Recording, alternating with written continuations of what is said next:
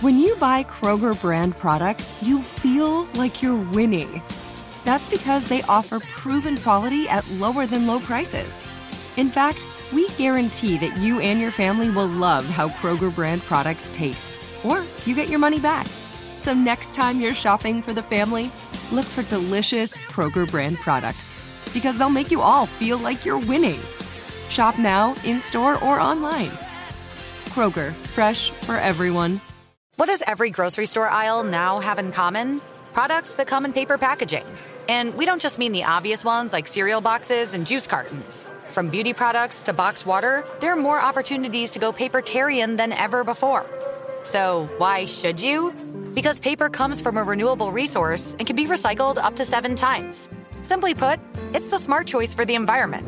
And it turns out, the easiest choice for you. Learn more at howlifeunfolds.com slash papertarian. Hey, it's Will Friedle. And Sabrina Bryan. And we're the hosts of the new podcast, Magical Rewind. You may know us from some of your favorite childhood TV movies like My Date with the President's Daughter and the Cheetah Girls movies. Together, we're sitting down to watch all the movies you grew up with and chat with some of your favorite stars and crew that made these iconic movies happen. So kick back, grab your popcorn, and join us. Listen to Magical Rewind on the iHeartRadio app, Apple Podcasts, or wherever you get your podcasts. Brought to you by State Farm. Like a good neighbor, State Farm is there. Go behind the wheel, under the hood, and beyond with car stuff from howstuffworks.com.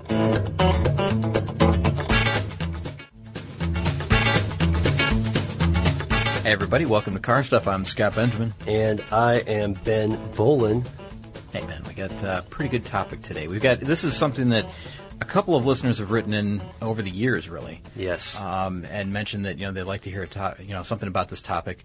Uh, we're talking about the Nurburgring, mm-hmm. and um, most recently, I guess, it would be Regina Oliver, who is a, a Facebook fan. Yes. Uh, she'd mentioned that she'd like to hear something about this, but um, we've also had some other listeners like uh, Matt LeBlanc, mm-hmm. Um, not that Matt LeBlanc, I don't think, but right, uh, as he's, he's not, said not the actor, but uh, yeah, we've there's a little anecdote I want to add in here somewhere about uh, Matt's experience on the uh, Nurburgring. Oh, we should open with it. You, want, to? Yeah. All right, sure.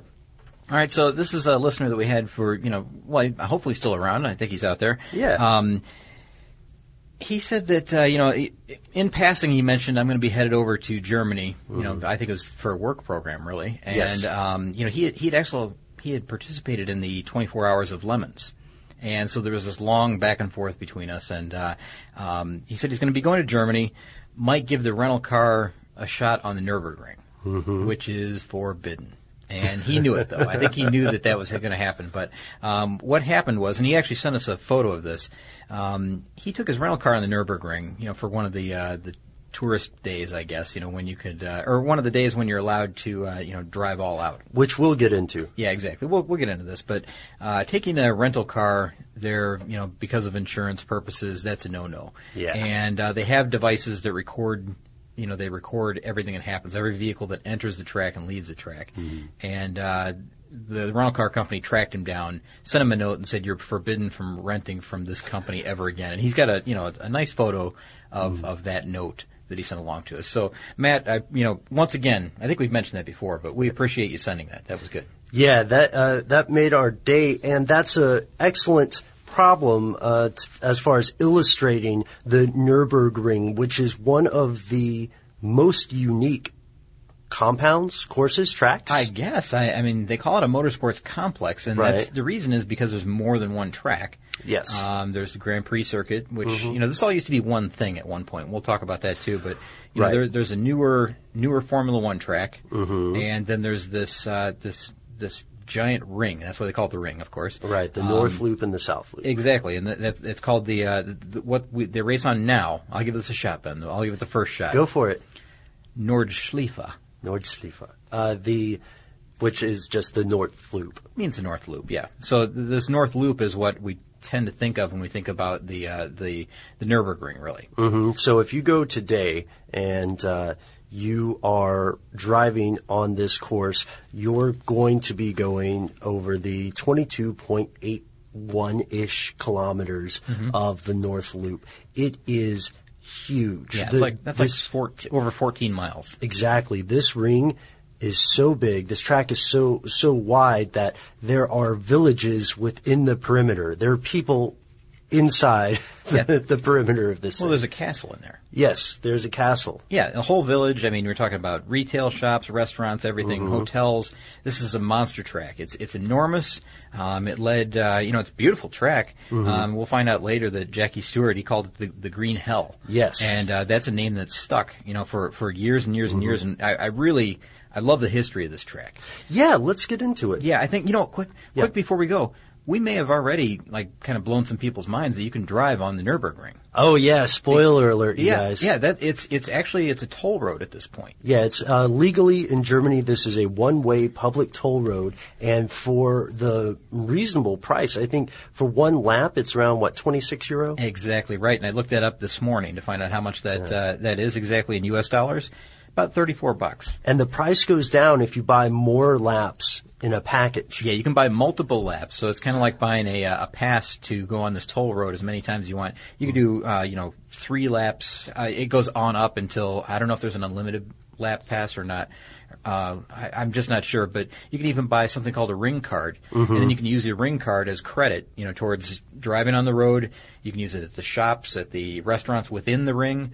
Um, it, it's an interesting, interesting setup they've got there. And what we're going to do over the course of this podcast is tell you a little bit about the history of this, the history of this complex, the location of the Nurburg, and the, or excuse me, the Nurburgring, because the Nurburg is the castle. Oh, that's right. Yeah, and uh, we're going to tell you about some of the great moments. We're going to tell you uh, ultimately why we think you should go and why we think we should go too. Definitely, and you know this thing, it, the Nurburgring makes it into the news quite a lot recently, Mm-hmm. and that's because uh, manufacturers take their vehicles to the ring to do testing, and they have kind of a, a timed shootout. Yeah. and I definitely want to get to that. We'll we'll talk We'll- about we'll that get to later. that, yeah. Okay, so let's start. at- Let's start. I guess at the beginning, right? Okay, 1920s, 1925, they lay the foundation stone for the track. Now, what's interesting about this, you're going to hear some different explanations, but one thing that comes up often is that this, uh, this track began as a means of alleviating some unemployment there. Now, it was about, uh, I think, an investment of 14, more than 14 million Reichsmarks Whoa. at the time. So again, that's 1925. 1925. That's a that's a hefty bill. Yes, and uh, it worked. They they had thousands of people employed, and they originally built the North Loop and the South Loop uh, for a combined uh, 28.26 ish Yep. kilometers. Which is 17 and a half miles. Mm-hmm. And, uh, you know, I mentioned that the, uh, the, the North Loop is 14 miles. So, Mm-hmm. you know, these are broken up into segments. The Southern Loop is only about 4.8 miles. And, uh, then there's another one. There's a warm-up loop also, which is about 1.4 miles. So, Mm-hmm. you know, there's all these different segments that you can drive. Yes, and as we said earlier, for a fee, anyone can drive on this. Exactly. Yeah. So let's get back to the uh, the, the, The track? the, the track itself because you know it wasn't completed until 1927. So it's like a two-year construction project. That's pretty. That's a long Yeah. Mm-hmm. time considering the amount of people and the amount of money that was thrown at this project. And uh, it's not by any means a straightaway or a simple loop. Oh no! Did you read how many turns there are in this thing? Oh man, people don't even agree on it. There's more than a hundred. Well, you know, it's- all all around. it's- like it- it went- 170 something. It, it was 174 originally, Mm-hmm. and then it was pared down from that amount in the 19, late, late 1960s, early 1970s, and we'll get to that real quick here because, um, you know, prior to 1971, again, 174 turns, or they called them bends. Yes. But um, some of those, you know, the varying degrees of difficulty: high-speed turns, slow-speed turns. there's some hair. There's a hairpin. Exactly. Yeah. So there's a there's a lot going on in this track. It's a it's enormous, but there's a it's a very challenging challenging track. And of course, it was used for um, you know comp- early days of competition. It wasn't really used for Grand Prix competition until about 1939. Right. The first race is in June of 1927. The first actual race they have. Yeah. And that's that's like right after they built it. The same year the track was completed. But as you're saying, they didn't really get to the the Grand Prix, and there were several uh, Mm-hmm. until later on. Yeah, exactly. And you know, it wasn't until you know, let's say let's fast forward a bit. You know, Okay. things are going fine. It's a, it's it's a track that's exceedingly fast, and you know, you know, we've talked about Formula One and just how ridiculously fast these things got in the 1960s, 1970s. Um, you know, these are drivers like um, Juan, you know, Juan Fangio and Stirling Moss and Jim Clark and Jackie Stewart. Caracciola. Exactly. Those guys are driving, I mean, cars right to the very limit, and their their cars are dangerous because you know it was the 1960s and the, the safety standards weren't quite what they are now. Uh, we mentioned this at length in the Can-Am podcast that we did. Yeah. Um, but Formula One was similar in that you know it was getting dangerous because they were so so fast. Um, this is where Jackie Stewart called it the Green Hell because it was a beautiful track to drive, but exceedingly dangerous because of the turns. You know, you're coming off of long stretches. I mean, you're talking about like two and a half mile stretch that's a, a straight, flat out, um, you know, top speed run, followed by you know a hard turn at the end. Yes, and memory is key when they talk about learning this course. It's uh, it's not an exaggeration. You have to know exactly when and how to run this thing, and and we're going to talk a little bit about how. There's a little bit of danger there. It's fairly safe to say the Nuremberg Ring wouldn't be built today. No, no, definitely not. And you know, Ben, they, a lot of people compare this to, um, you know, there's all kinds of conditions. We mentioned the high speed turns, low Yep, speed turns. It- driving a mountain road is another one that they say. Oh, and the uh, famous Eifel region weather. right? Exactly. Yeah, yeah. It's always a little bit, uh, a little bit cooler and a little misty, and you know, kind of dangerous at that, you know, in that way. But um, there were a lot of places, especially prior to 1971 when they made these changes. Um, and I, I want to talk about that in a second. But um, a lot of places where a car would leave the track. And I Yes. mean leave the track in flight. Um, it would, uh, you know, a lot of dips, like the road would suddenly drop off that, you know, it wasn't a problem really up until, let's say, the 19, late 1960s when the cars are getting up to speeds that are just remarkable. If you use paper, you're a human. But if you choose paper, you're a papertarian. Someone who lives a paper based lifestyle because it has a positive impact on the planet. And also because it's the easiest choice you'll make all day. Seriously.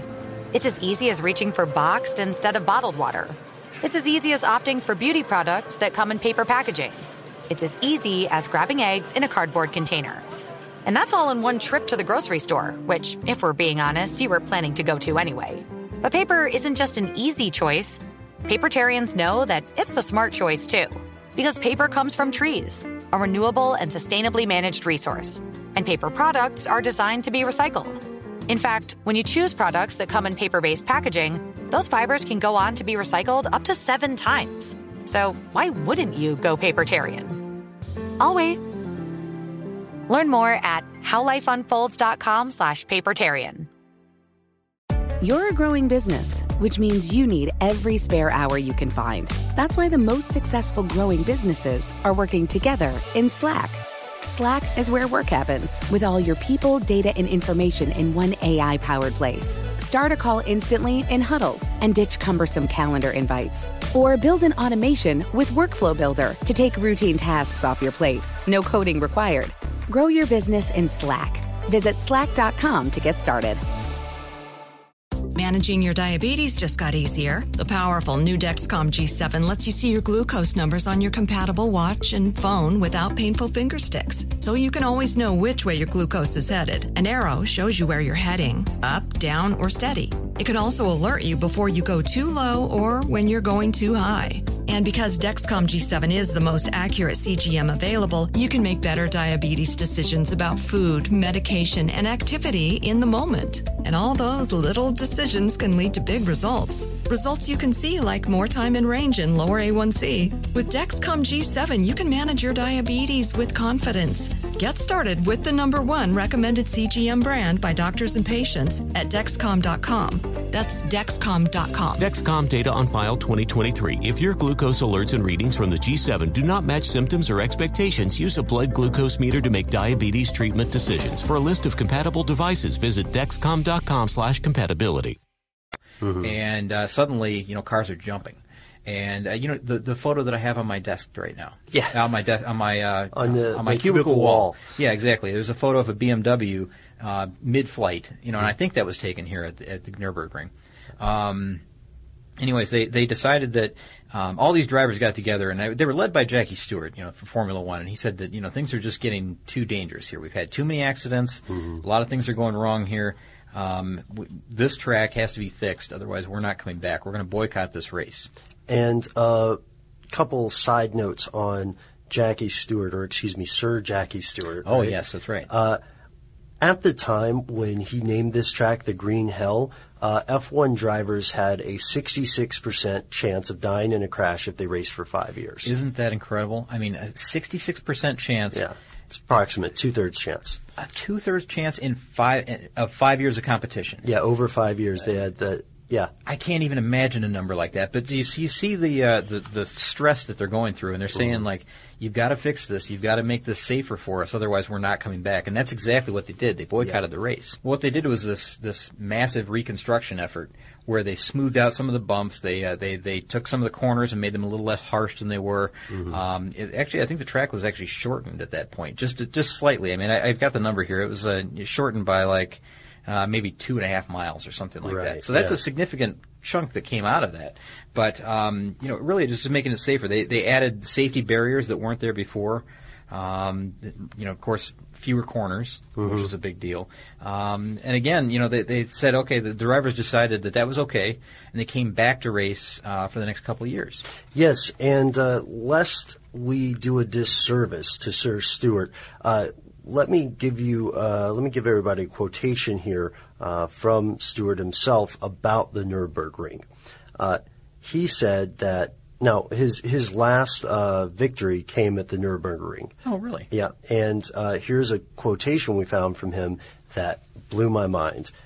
Nothing gave, excuse me, let me get my reading voice on.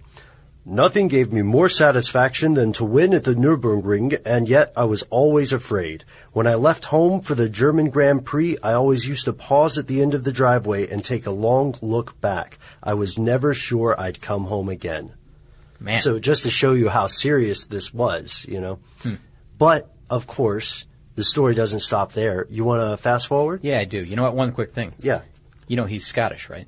Yeah, but I'm not going to do a Scottish accent. I, I, I feel like I, I would. I think he's could- Scottish. Is he Scottish? He is Scottish. You Yeah. know, hearing him call a race is fantastic. I just love hearing his voice. I, I think I, I believe he's Scottish. I don't know if I'm He's definitely Scottish. Okay.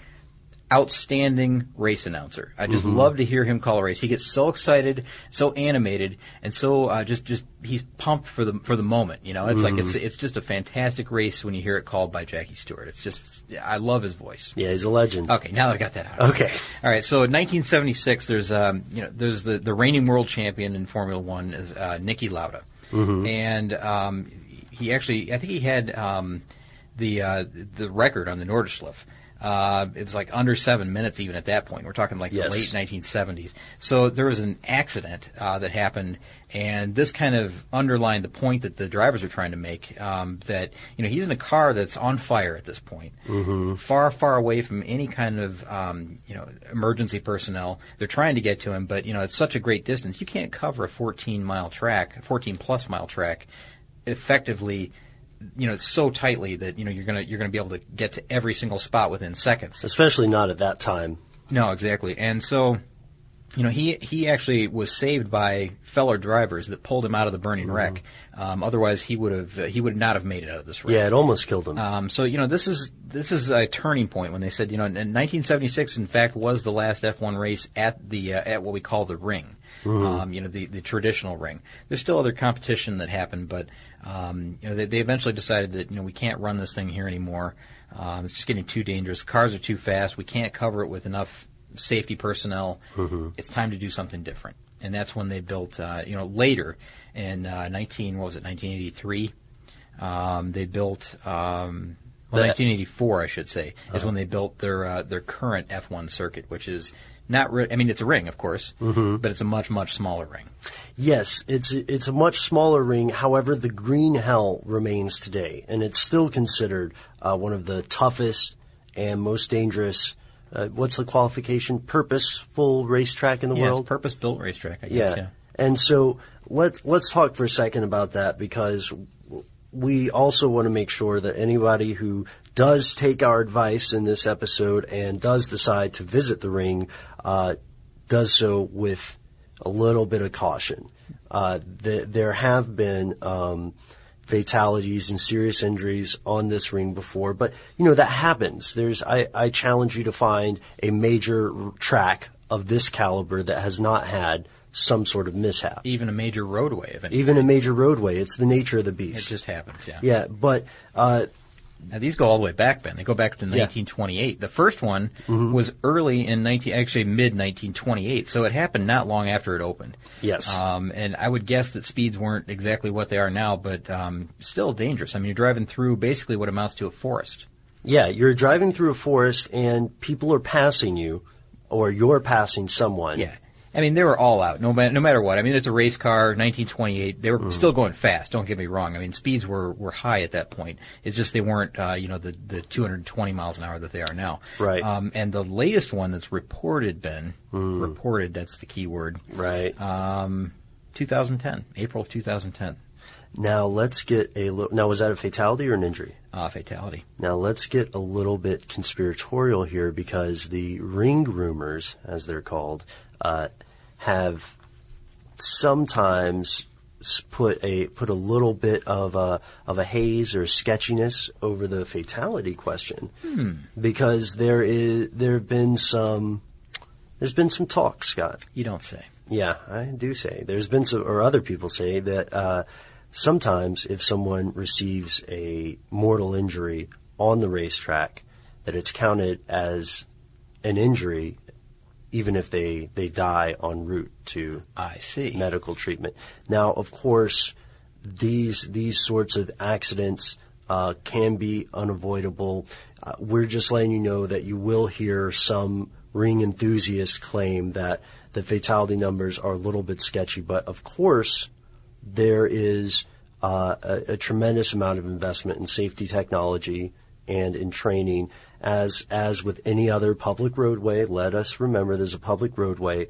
Um, other people's mistakes can be just as easily dangerous to your life as as can your own. You know what this reminds me of just a little bit? What's that?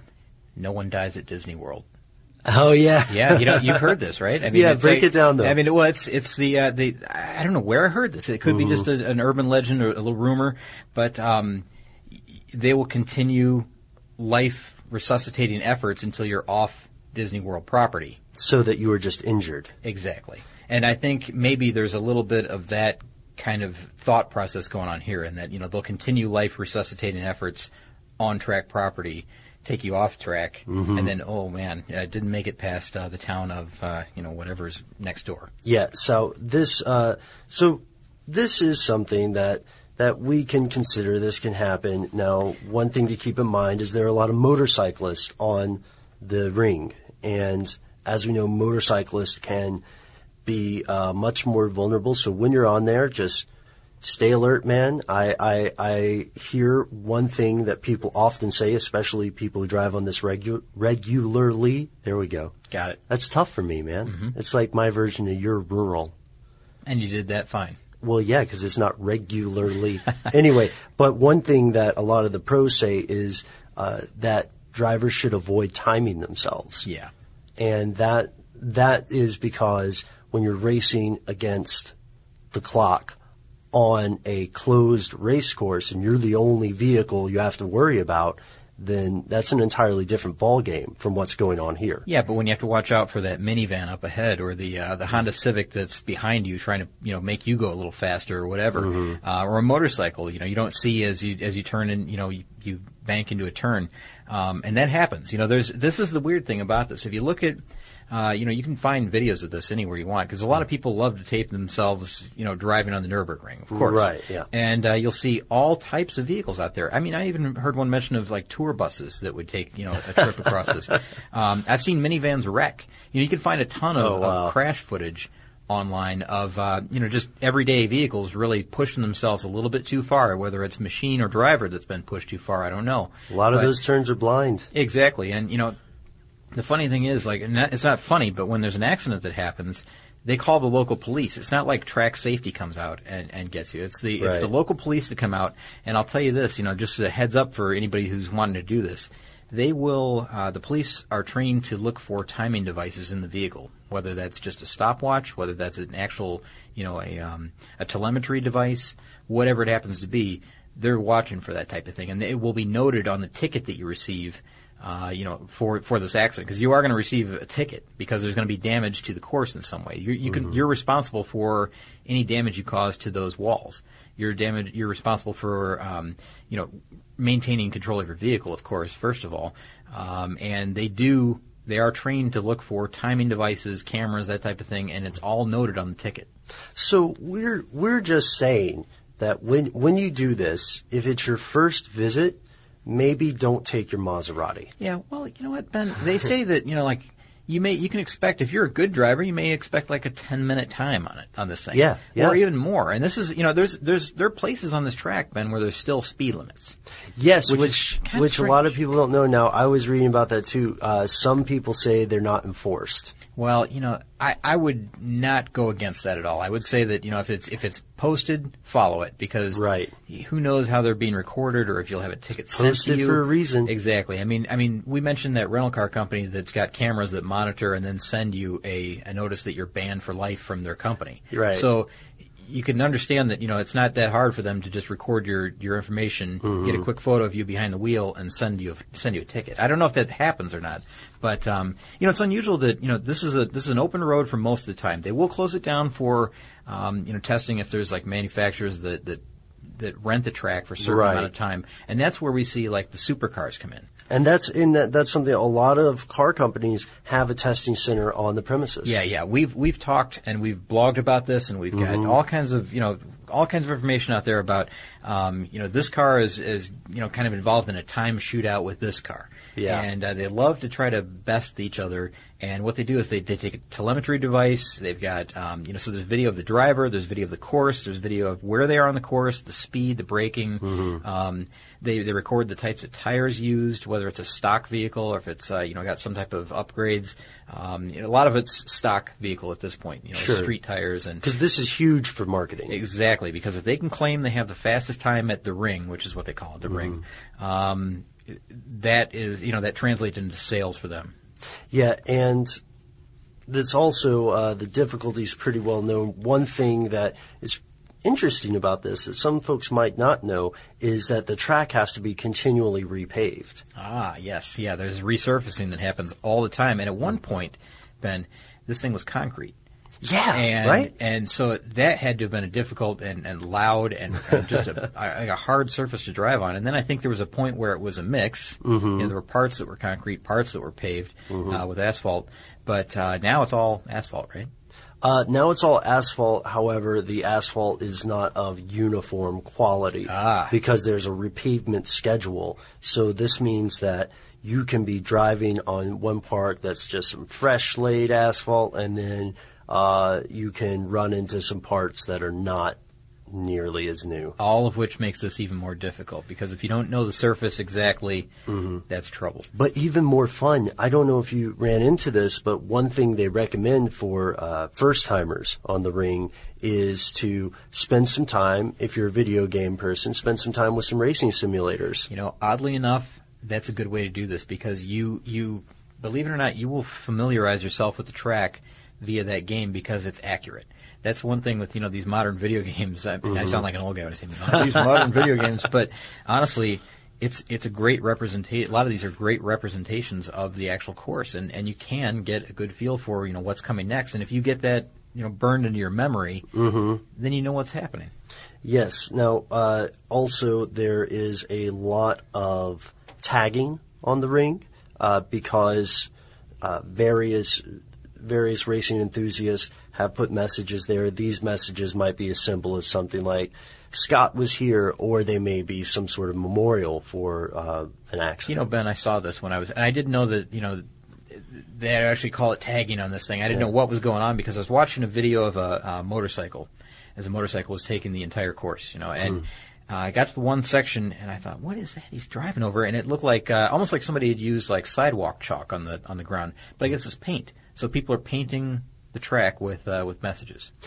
and uh, That's terribly distracting. I think it's I think it's distracting too. We're on the same page there. Uh, we should talk. We we can't end this show without talking about the future of the ring. Yeah, You've I been think that's a reading good about idea. this. You know what? I, I do. Before we Yeah, yeah. one one more thing, Yeah. I, I do want to talk about the future, but let's leave that for the very last because you know we just talked about some of the supercars and the fast times. Oh, we need to do the laps. I think I think if we just mention this quickly because there's a couple of different ways that they break this down, like any other race course. sure, there are categories. Exactly. So they do like production, street legal vehicles. They do uh, non-series, which are you know like non-road legal vehicles, Mm-hmm. and then they have competition vehicles, which that ended back in 1983. You know, because the 1984 course was then uh, was, Was then built, where they yeah. built the course. So um, And let's keep in mind that the benchmark here is maybe 10 minutes, right? oh, that's you know that's a That's, a, that's good person knowing the course. that's a decent average citizen driving the course in probably a pretty quick car. okay. Okay, so that's not not an experienced That's not driver. tour bus time. Exactly, and that's with other traffic on the course and all the speed limits and everything. Um, if you want to go for a production car, I mean, I'll just quickly go through this, but six minutes and 48 seconds in 2009 was the fastest time, and it was set by a car called the Radical SR8LM, and it's kind of a, a specialty built vehicle, but Yeah. um, it is a street legal vehicle. Uh, they call it production, but I think it's kind of one you assemble yourself, you know, one of those deals, or they they assemble it for you. Mm. Okay. Um, I read a little bit about that, and it was it's it's a relatively small engine. It's a 2.8 liter V8. I think it had 455 horsepower, and it's based on two Hayabusa engines that are kind of melded together into one V8. Wow, okay. So- and, it's probably uh, probably a lot of that speed is the driver too. Yeah, yeah, course. sure. Oh, it's a it looks like a purpose-built sports car. Okay. It's an open cockpit type of vehicle. It, it definitely it looks like a race car. They're calling it a production car. So it's technically a production car. Yeah, and the next is the Gumpert Apollo with the seven minute, uh, Mm-hmm. seven minutes and eleven seconds in 2009, and then a Viper ACR um, with seven minutes and 12 seconds. So th- that happened in 2011. Uh, moving on to the non-road legal vehicles, Here we go. uh, the Pagani Zonda R, which has 700 horsepower, Ben. um, again, this is not a street legal version of this. Um, six minutes and 47 seconds. So it bested the uh, the Radical by one second, and that was in 2010. And the Ferrari 599 XX, uh, again 740 horsepower, so another monster car. Uh, six minutes and 58 seconds, so still under seven minutes fast. And in competition cars, this is where the all-time fastest. You know what? I'm going to go with motorcycle first, and then I'll do competition. okay. Motorcycles. Uh, I'll be honest, not as fast as I thought. Cars making around a little quicker. I was su- surprised as well. I'm just got. I just wrote down one. It's a Honda RC30, and this happened in 1993. Ben, it, it lapped it in seven minutes and 49 seconds. I, is that still the reigning time? I, you know, I think that was. I'm pretty sure. I, I don't know why, but I mean, it just seems like the, the cars would be a little bit slower through this, but uh, they're not. Um, they seem to be faster. In fact, the fastest ever was a competition Porsche 956, and this goes all the way back to 1983. Still the all-time fastest. Yeah. Six minutes and 25 seconds, which is that's lightning fast. We're talking about was it 14 miles? Yeah, that's grease lightning. 14 and a half miles. And, you know, that's the thing. Like, when you start looking at the times of these things, uh, it, it kind of depends on the year that it was raced there because the track was shortened in, ni- in 1971. So pre 1971, you got a longer course. Yep. After 1971, you got a shorter course. So I tried to keep all of these are equal. The same, That's an excellent point. the same distance. And then there's even the, the South Loop, which is shorter, and you know, there's all different ways to break this down. Mm-hmm. So, anyways, that's uh, that's the fastest time. So 6:25 reigns supreme. unless you are the lucky person to beat it, right? Uh, and if you want to beat it, then you will be interested in one of the last pieces of news we have about the the ring, which is that uh, some people are trying to save it. There's a little bit of controversy now because uh, starting in 2007, uh, people began to build it into sort of a theme park. Okay. So it had the whole nine, man, a shopping mall, a roller coaster, and uh, Sounds expensive. yeah, about to the tune of 350 million US. Oh boy. And so, well, it's not as bad as it would be if it was 350 million euros, I guess. Yeah, true. But still, it's a lot of money. It's not chump change. And um, so there, there's a group called SaveTheRing.org, which has uh, has taken up this cause because the, there's something egalitarian about the ring. The idea that you can just go and pay and drive. That's so cool. That's kind of like being able to drive on the Indy 500. It's similar. It's Same- similar. Yeah, it's uh, yeah, same idea. and and just in case anybody is wondering, we did check. You cannot show up at the Indy 500 and drive for 30 bucks. No, I don't think that's uh, that's not possible. You kind of have to know someone. Exactly. And uh, the this has become such an iconic thing in German culture, in racing culture across the world, uh, that there are some folks who are concerned that the ring may be in financial trouble. Uh, it's pushing bankruptcy, right? And, And, I think yeah. it's I think it's been rescued though recently, right? Uh, I mean, it's. Uh, I, I think that you know it's been guaranteed some money from the German government, Mhm. um, and enough just to keep it keep it afloat. But you mentioned this group, you know, the uh, um, the Save the Ring group. Mhm. Uh, I think that they're they're really having a hard time raising some money to, to kind of make up the difference at this point.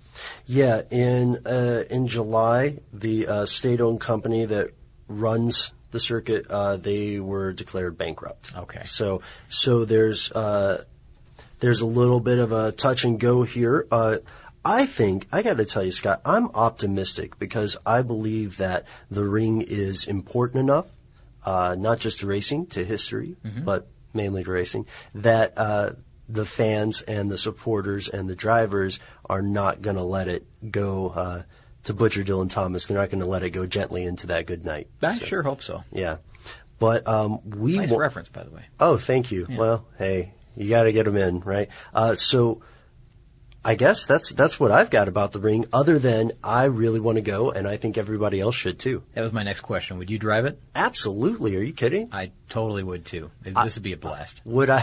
Would I wreck it? Maybe. Would I want to take my own car on it? I don't think so. Oh yeah, which goes back to the to Matt's strategy, Yeah. right? I, I, you know what? I've got to think that there must be someone who rents cars there that knows that you're going to take them there and says, you know, it's okay. You know, we've got the added insurance. You're going to pay a premium for it, I Right. guess. But I would think that somebody would do this. You can go and learn more about the car rentals or car hiring, as they would call it, on the official website. Okay, sounds and and so uh, we would like to hear from you about uh, what you would drive on the ring, and if you've driven there before. You know, we we definitely want to hear that. If you use paper, you're a human. But if you choose paper, you're a papertarian. Someone who lives a paper based lifestyle because it has a positive impact on the planet. And also because it's the easiest choice you'll make all day. Seriously.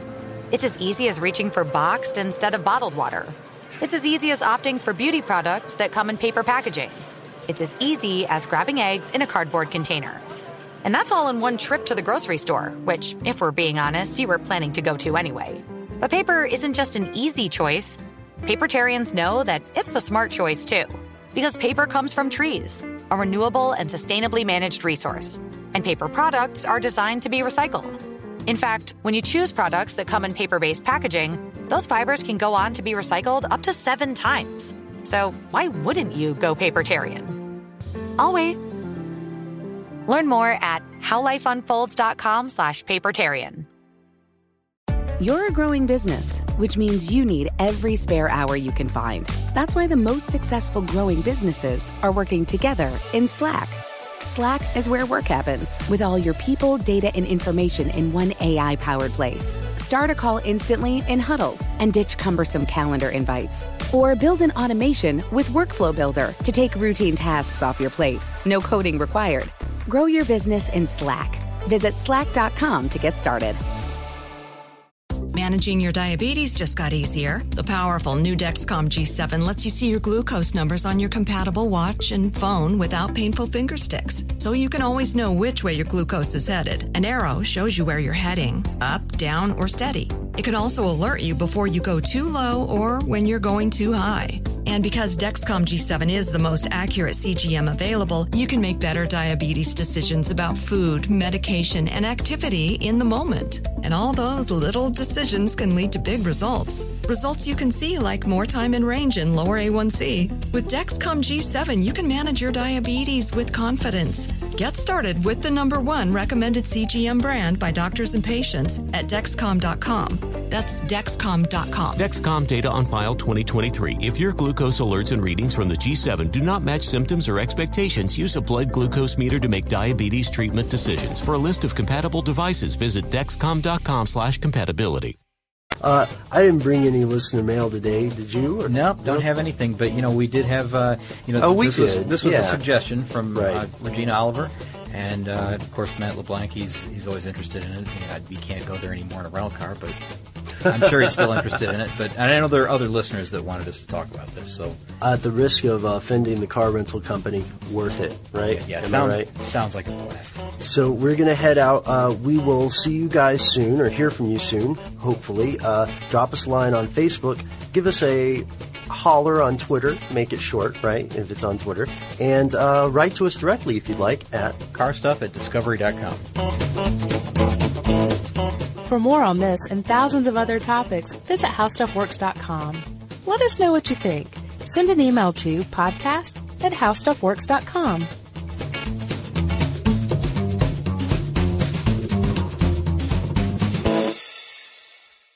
With the new Dexcom G7, you can achieve better diabetes results without painful finger sticks. It sends your glucose numbers to your compatible phone or watch, so you can always see where you are and where you're heading. See how food and exercise affects your glucose, making it easier to spend more time in range and lower your A1C. Take control of your diabetes with the number one recommended CGM brand. It's easy to get started today at Dexcom.com. That's Dexcom.com. Dexcom data on file 2023. If your glucose alerts and readings from the G7 do not match symptoms or expectations, use a blood glucose meter to make diabetes treatment decisions. For a list of compatible devices, visit dexcom.com slash compatibility. So, should we go electric? I think we should go electrified with Toyota. Electrified? Electrified means options. Yes, we could go all electric with the Toyota BZ4X, but then there are hybrids like Grand Highlander, or we could do something in between like a RAV4 plug-in hybrid. So, Toyota is electrified diversified? Yup, and with more options for reducing carbon emissions, the closer we all get to Toyota's beyond zero vision for the future. Exactly how much coffee have you had this morning? Oh, oh, oh. Learn more about our Beyond Zero vision for the future at toyota.com slash beyond zero. Without the ones like you, who work tirelessly to keep things running, everything would suddenly stop. Hospitals, factories, schools, and power plants, they all depend on you. No matter the weather, emergency, or time of day, you're the ones who get it done. At Grainger, we're here for you with professional grade industrial supplies. Count on real time product availability and fast delivery. Call clickgrainger.com or just stop by. Grainger for the ones who get it done.